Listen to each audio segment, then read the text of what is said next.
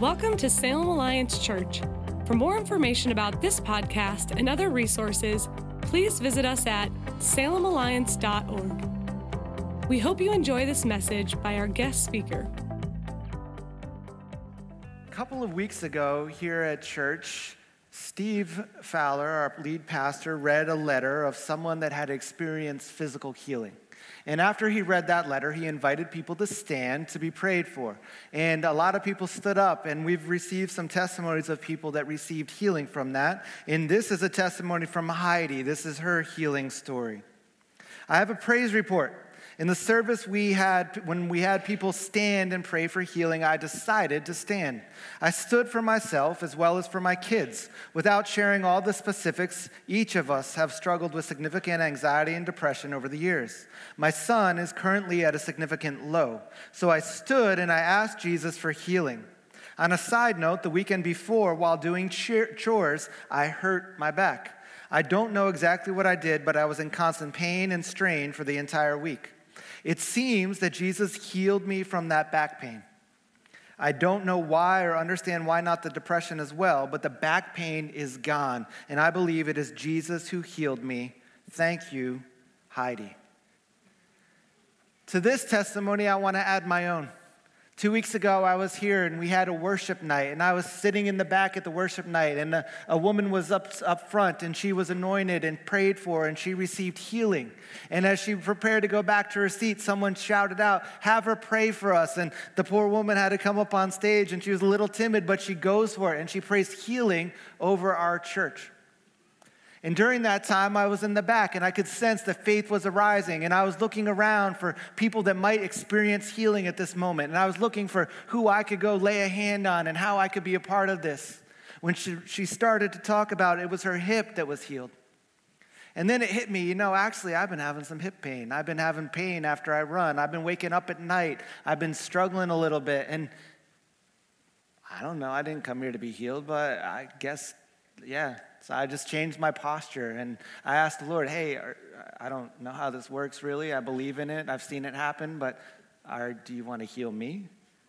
And I was overcome with emotion and I sat down and I started to, to cry. And I was still in the midst of it, just saying, like, is this a, an intimate moment with me and my Lord? Or am I being healed? What's going on? Or is it both? And, and I stood up after it was done and I started to move my hips around a little bit. And it's like, they feel pretty loose. So I actually left and I found a corner out in the lobby and I started to stretch to see if I had actually been healed. And, and I, skipped, I skipped the next worship song. And if you were there that night and you heard some noises like up in the balcony area, that was me. I was running the stairs back and forth. And I was literally up there and I'm like, I think I've been healed. This is crazy. And I didn't really know what to do with it. So I told a couple of people, I said, I think I've been healed, but I don't want to declare this until I have a couple of sleepless like nights with no waking up, no tossing and turning. And so it's been two weeks. And I'm here today to tell you that I believe Jesus has healed me. And yesterday uh, I, I, went out on a run and, and it was sunny and I was feeling good because my hips were pretty loose and I went a little too far. And uh, so now I'm probably going to need prayer for my, my knee, but I just that's another story. That's just part of the celebration. But, but, church, we have a God that heals today. And people have been healed this weekend. And so I want to invite you if you need healing, let faith arise. If you need healing, emotional, physical needs, would you stand up right now? And would you put your hands out? Would you join me in praying for those that need healing today? And let's see what the Lord wants to do. So, Lord, you see your sons and daughters, they are standing. They are standing and faith is rise. Lord, I pray that your healing hand would extend and that you would come down and that you would bring healing to men and women in this room, to children in this room. Not because of anything they've done, but because you are a God that is gracious. It is not earned, it is simply a father showing his love to his sons and daughters. So extend your hand and heal. I pray for those suffering from migraines that they would dissipate in Jesus' name. For those that have knee pain, may that go. Hip pain, may it go in Jesus' name. Would they feel your healing presence? Loosen up backs and necks in Jesus' name. And Lord, for those that are struggling with emotional needs, whether it be panic or depression or anxiety, Lord, come and give them freedom. Lord, do it because you are a God that loves your people. So extend your hand and heal in Jesus' name. Amen. Amen. You can be seated. It's pretty awesome to be part of a church that believes theologically that healing is still for today, but it's more fun to be part of a church that practices it and experiences it. So thank you for engaging in that. We are in the midst of a series called Revolution, and we are walking through the book of Acts. And today we're looking at Acts chapters 13 and 14, and we're going to open it up and we're going to read from there in a minute. But before we get to that, I want to introduce you to my friend Dora. This is Dora. Dora, oh yeah, oh, wait till you hear the whole story. Anyway, Dora, Dora came to our family. This was our first dog. She came to our family back when Dora the Explorer was popular, thus her name. My kids wanted to name her Dora. And uh, Dora, we were living in the Middle East at the time, and we were hiking family uh, was hiking outside of Petra, and uh, my daughter had heard that there was this litter of puppies back behind the hotel, and so we all went to go see these puppies. Um, in Jordan, people don't really, back then, didn't have dogs as pets. It's kind of weird. Dogs are wild and they're scary, and I testify to that because I was once surrounded by a pack of wild dogs in Jordan and it was scary. And uh, but anyway, we saw these dogs and they were adorable. We are playing with them. The mom was cool with us playing with them, and we are sitting there. And then all total wisdom left our entire family, and we chose one and we took it home. These are called Canaan, Canaan dogs, and because uh, from they're from the land of Canaan, and they're feral, they're wild, they're pack dogs, and so we said, hey, let's take one home. So we did it, and uh, she started to grow really fast and it didn't go really well. And she started to knock things over in the house and from lamps then to my kids. And, and it was just chewing everything and it was just becoming a little bit of a nuisance. And so, because we didn't have the heart to get rid of it at that point, we put her in the backyard. Got to the point where the kids couldn't go back to the yard, backyard anymore. Tensions kind of rising with some of the neighbors. No thieves ever entered through the back. Um, and Dora was there. It got to the point where I was the only one that could go in the backyard. And uh, then it got to the point where I could only go in the backyard with thick gardening gloves or my base two, I'd wear literally two baseball gloves, just go in the back to play with her. And finally, the time came where Dora had to go back where she belonged, to the wild. Not an easy day for our family. But what happened was I tried to tame this dog and I lost. I lost. This dog couldn't be controlled. And, and the gospel, it's similar. I think that oftentimes we try to control the gospel, but the gospel is, is untamed. And as we will see today, as we look in Acts, this gospel, this untamed gospel, is unleashed. And as it goes to the ends of the earth through the power of the Holy Spirit to these different cities, we see that just like that dog, the gospel left little intact. The gospel would enter these cities and things would change and little would be left intact. Church, my question is have we made the message of the gospel, have we made this kingdom of God thing a tame package that we offer to people, families, and cities? At times, I believe we have. Don't get me wrong, we catch glimpses of this kingdom of God thing happening all the time around here. We've just celebrated multiple healings, and God is doing amazing things. But I think there's also more. I don't think we've seen the full picture, the true potential of what God wants to do. And when I say that, I realize that there are people in this room that just kind of shut off because you feel that's burdensome. You feel like more. I don't want to do more work. I can't exert more. I'm already giving. That's not what I'm talking about. I'm talking about a posture that allows the Spirit to blow in and bring fresh wind and fresh fire and make our city a city at peace with God like we've never seen before.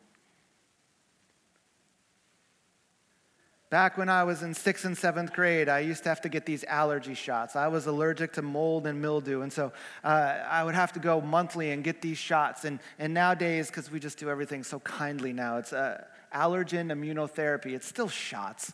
You know, I still had to like go to the office and they'd jab me with the needle. And I would go and they would jab me with the needle and they would put into my body just a little bit of mold, just a little bit of mildew, and it wouldn't affect me.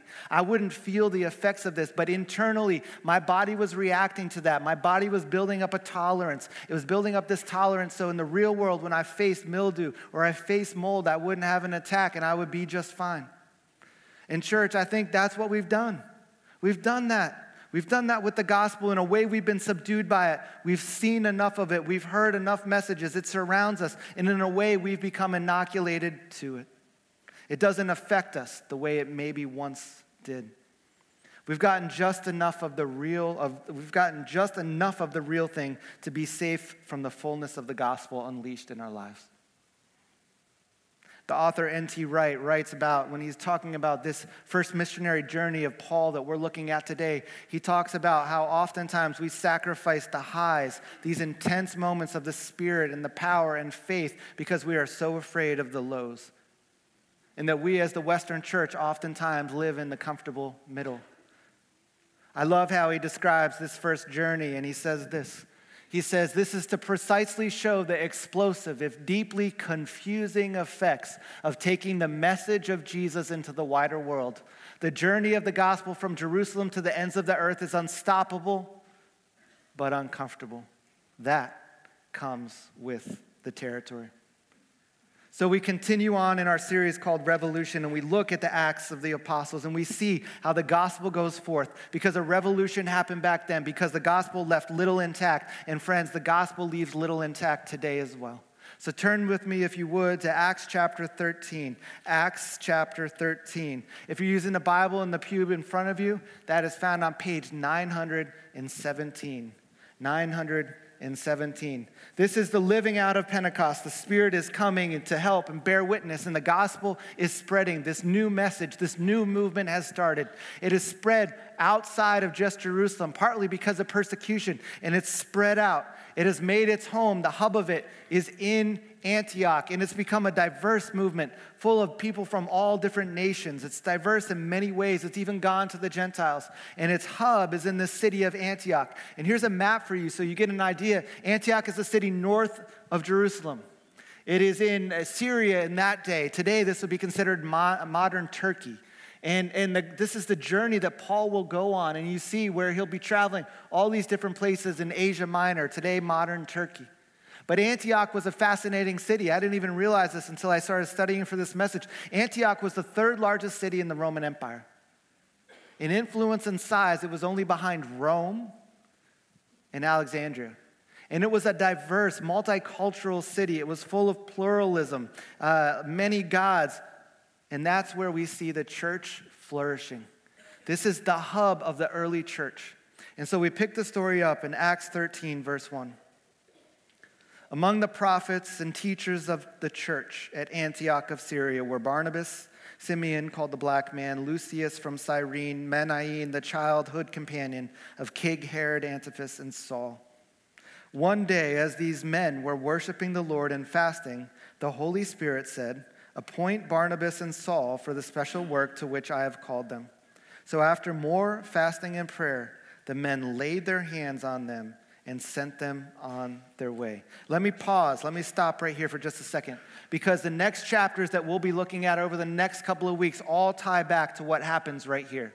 You see, we have this church in Antioch. We have this church with the prophets and the teachers, and it's this diverse group of people. These are the early adopters of the message of Christ. And, and this is the New Testament church. And I love that they are gathering simply with no agenda but to worship and listen. They're gathering. They're fasting to intensify that focus. They're creating, they're making space to hear from God. They've created almost an, an incubator of sorts. They turn the volume up and they're ready to hear from God. That's what we've been doing here at Salem Alliance in these quarterly worship nights is we simply gather as a body of believers with no agenda. With no agenda other than to worship God and hear what he has to say to us. And I love that the church in Antioch took time to listen. But it's interesting because what God spoke to them was not what they probably thought would happen. What he spoke to them was actually send two of your best out.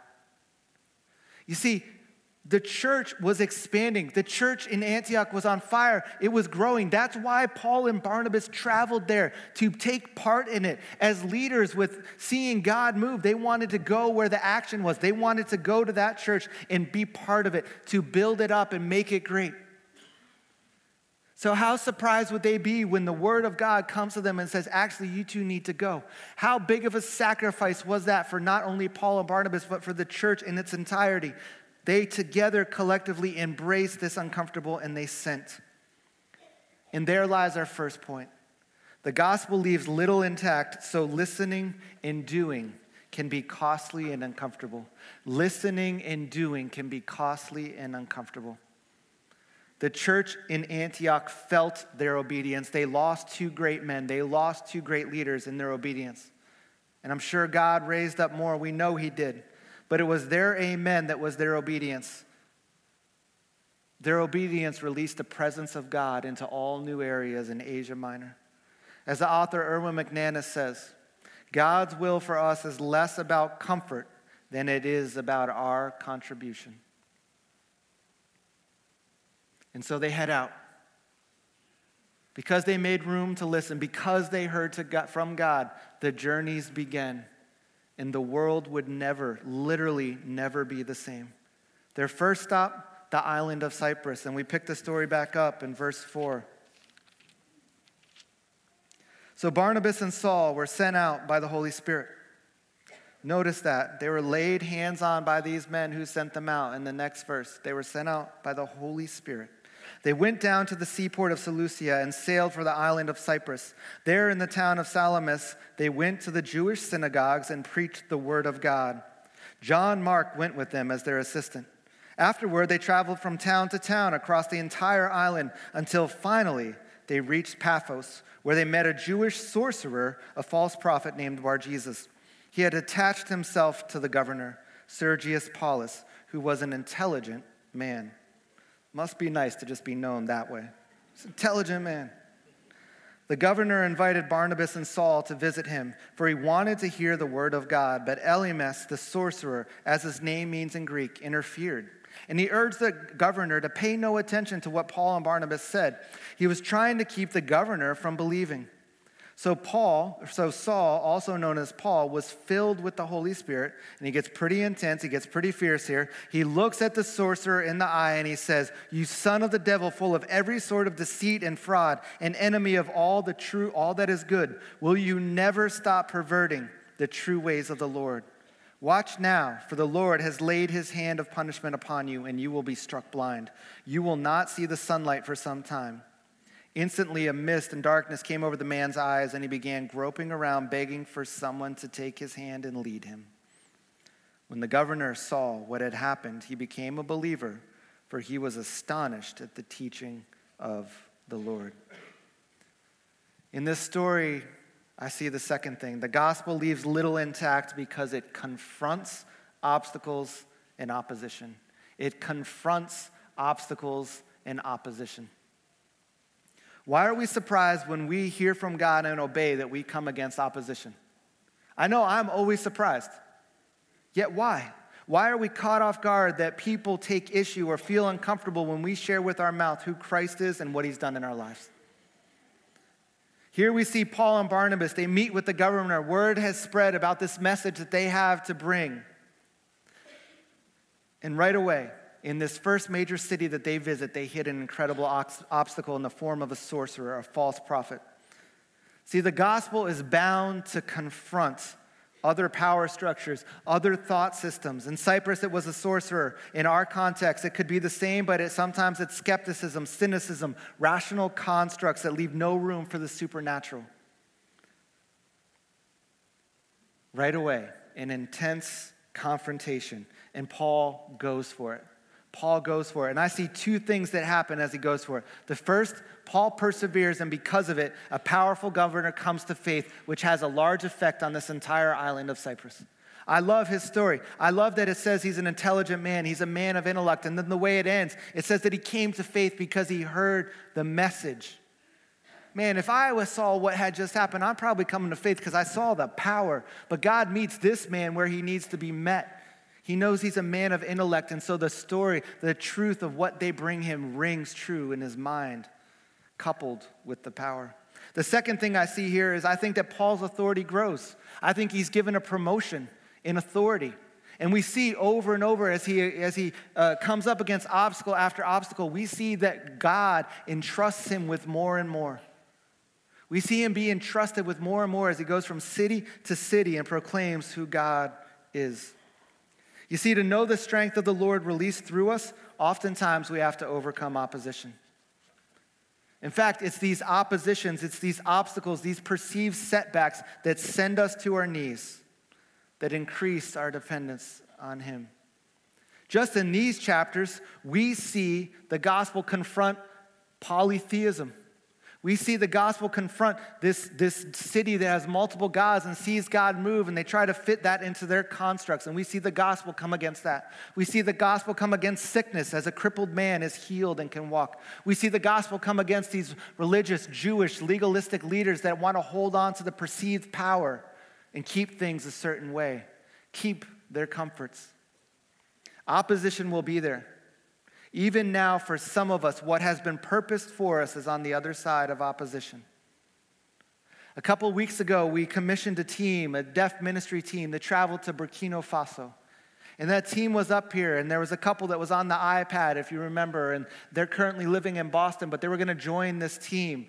They had been there, Burkina Faso, with us before, and they were feeling a possible sense to go there and move their family there and minister at this deaf school. And so they were excited to go on this team, but the day before they were supposed to leave, their child got sick. In fact, he was in the ER, and it looked like they weren't going to be able to go. Opposition was right there. So they raised up intercessors and sent out emails, and people began praying, and the fever of the son came down, and he got out of the ER, but they missed their flight. And so they didn't know if they'd be able to change it. And so people continued to, play, uh, to, to pray, and it turns out that the flight they needed, there was three seats left, and they only needed two of them, and they got them. And off they went to Burkina Faso, where their calling to go was confirmed.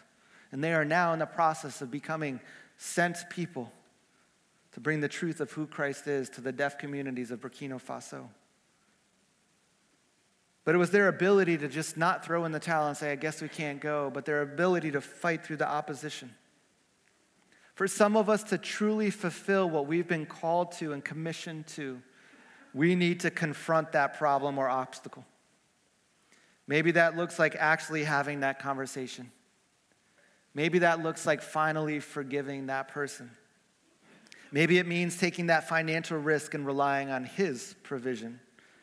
Maybe it looks like sacrificing our comforts for the unknown. Church, the kingdom of God is expressed in many ways. But one way that the kingdom of God is expressed is through the way people confront obstacles and overcome. It releases more of heaven here on earth. The gospel leaves little intact so listening and doing can be costly and uncomfortable. And we should expect to confront obstacles and opposition. And finally, the gospel leaves little intact because it elicits reaction and response. It elicits intense reaction and intense response.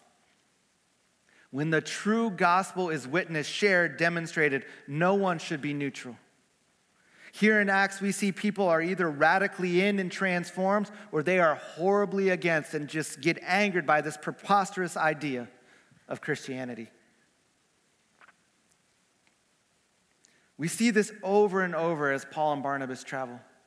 After they leave Paphos in the next city they go to, we see what happens. They show up in the synagogue on the first Saturday that they're there, and Paul is asked to just share a couple of words. And he shares a couple of words and says, I'll be back next week. And the next week, the entire city shows up. An incredible outturn. You know, I mean, all these people come out. What a response. And he shares the fullness of the gospel with them. And what do we have?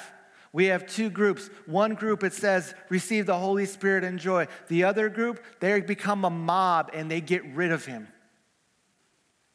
Quite a response. They leave that city, and the next city they go to, same thing. They proclaim the fullness of the gospel, and it's accompanied by signs and miracles, and many people put their faith in Christ. But also, many people are angered. And again, a mob develops, and they hear about this mob and they escape that city. And they end up in Lystra and Derbe. And in Lystra and Derbe, they see a crippled man.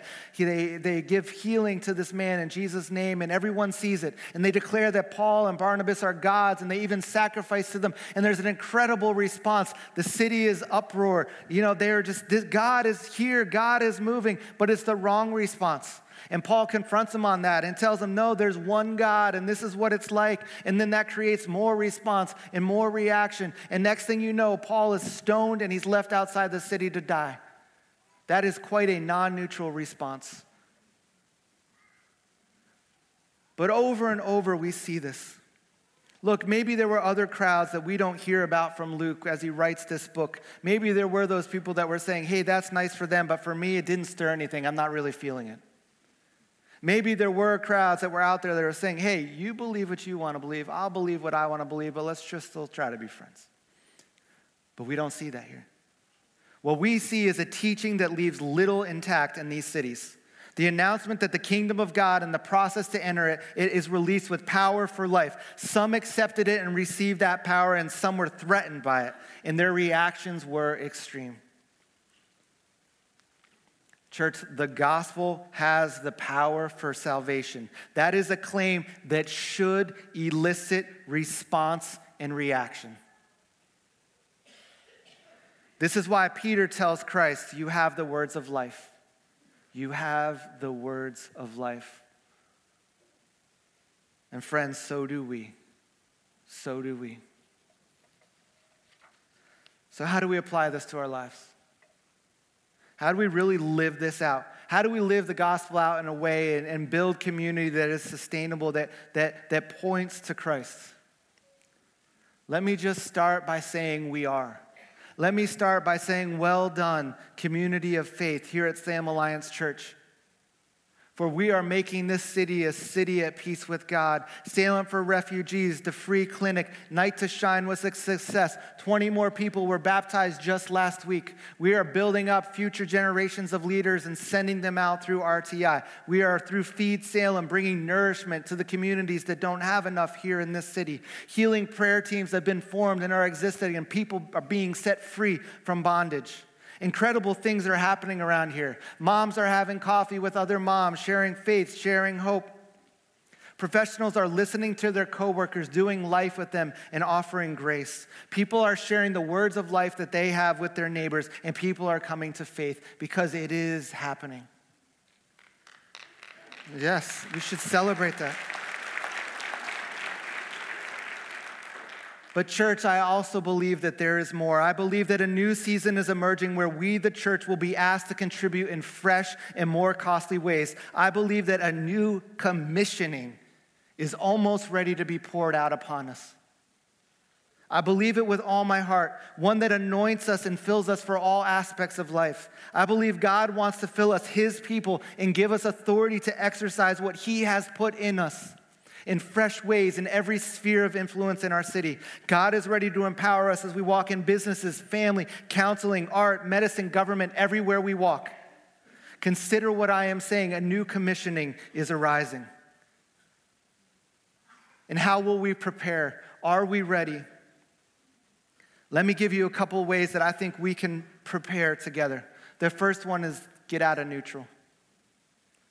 Get out of neutral. If you are here today and never experienced these words of life, this gospel of salvation, can I encourage you? Today you can. Today you can. There are people here that have been coming for weeks, months, years, but you've never taken that step of faith. Can I encourage you? There's probably something that is causing a block. There is something in your life that you are unwilling to let be knocked over because you don't want to receive the fullness of this message because you know you will have to react one way or the other. But today, can I encourage you? You keep coming because God is pursuing. And, and can I encourage you to let those things be knocked over and receive this in its fullness for the first time and let it sink in today in Jesus' name? For others of you that are here today, you need to ask yourself this question What in my life have I set up that needs to be disrupted or knocked over? What are the comfort walls that I have built in my life? A great question someone shared with me this week How am I defending my comfort? Man, I'm going to be asking myself that all the time because I am a defender of my own comfort. I encourage you to do that now. Do that as we worship here in a minute. But I challenge you sometime this week to ask yourself that question. Skip a meal, fast, ask the Holy Spirit, What do you have for me? What is my contribution to what you are doing? A third way to engage with this is to create listening space. Consider getting to a worship night. Our next one is going to be on Pentecost Sunday. Come to that. Understand in those times, we can't manufacture healing, deliverance, or pro- prophecy. It can't be forced, it can't be created. All we can do is simply make space to allow it to happen and to hear from God. And that's what we do on those nights. We come and we minister and we worship and together with no agenda. We simply make room to hear. And can I encourage you to make room to hear from God on your own in community with fasting? But also with this one, can I throw out a warning? If you make room, God might speak. Right? And if he speaks, will you have the courage to follow through and do what he asks you to do? Because chances are, if he speaks, a lot of times, I'm sorry, but this is just tends to be the way it works. A lot of times when he speaks, he asks you to do something that is just outside of your current comfort zone. Because he knows that's where you'll grow. Pray for courage before you create a listening space. Finally, last thing, anticipate reaction and response. Don't be caught off guard. Don't be surprised. Live with expectation. When you lean into this and you partner with what God is doing, expect higher highs and lower lows. Expect people to come to faith. Expect people to be healed. Expect people to really be turned off by what you have to offer them. One of my favorite theologians has this saying. He says, Where no one gets healed, no one gets stoned. Friends, the gospel does not leave things intact. It disrupts, it knocks things over. So we need to embrace that. We need to walk with anticipation. I believe we will continue to be a people that will see great things, that will hear of the amazing stories of what God is doing in Salem and beyond. Let's pray. Jesus, right now, I just pray for anyone that has felt burdened by this message, that this is going to be more work or more exertion on their part, and I release them from that, and I just replace that with anticipation of your spirit moving, and I bless them. Lord, for those in this room that, that don't yet know you, Lord, would you, would you stir something in them? Lord, as we walk out of here, I just pray that you would give us anticipation as we make room to hear from you. Would you teach us how to get out of that comfortable middle and to live a life of anticipation? Lord, we want to have those highs. We want to follow you. So, Lord, continue to give us peace and unleash us. In Jesus' name. Amen. Salem Alliance Church is a community of Jesus followers located in downtown Salem, Oregon, and we are passionate about our city being a city at peace with God. If you have a request that we could pray for, please email us at prayers at salemalliance.org. You can view today's entire service online at livestream.com backslash Salem Alliance.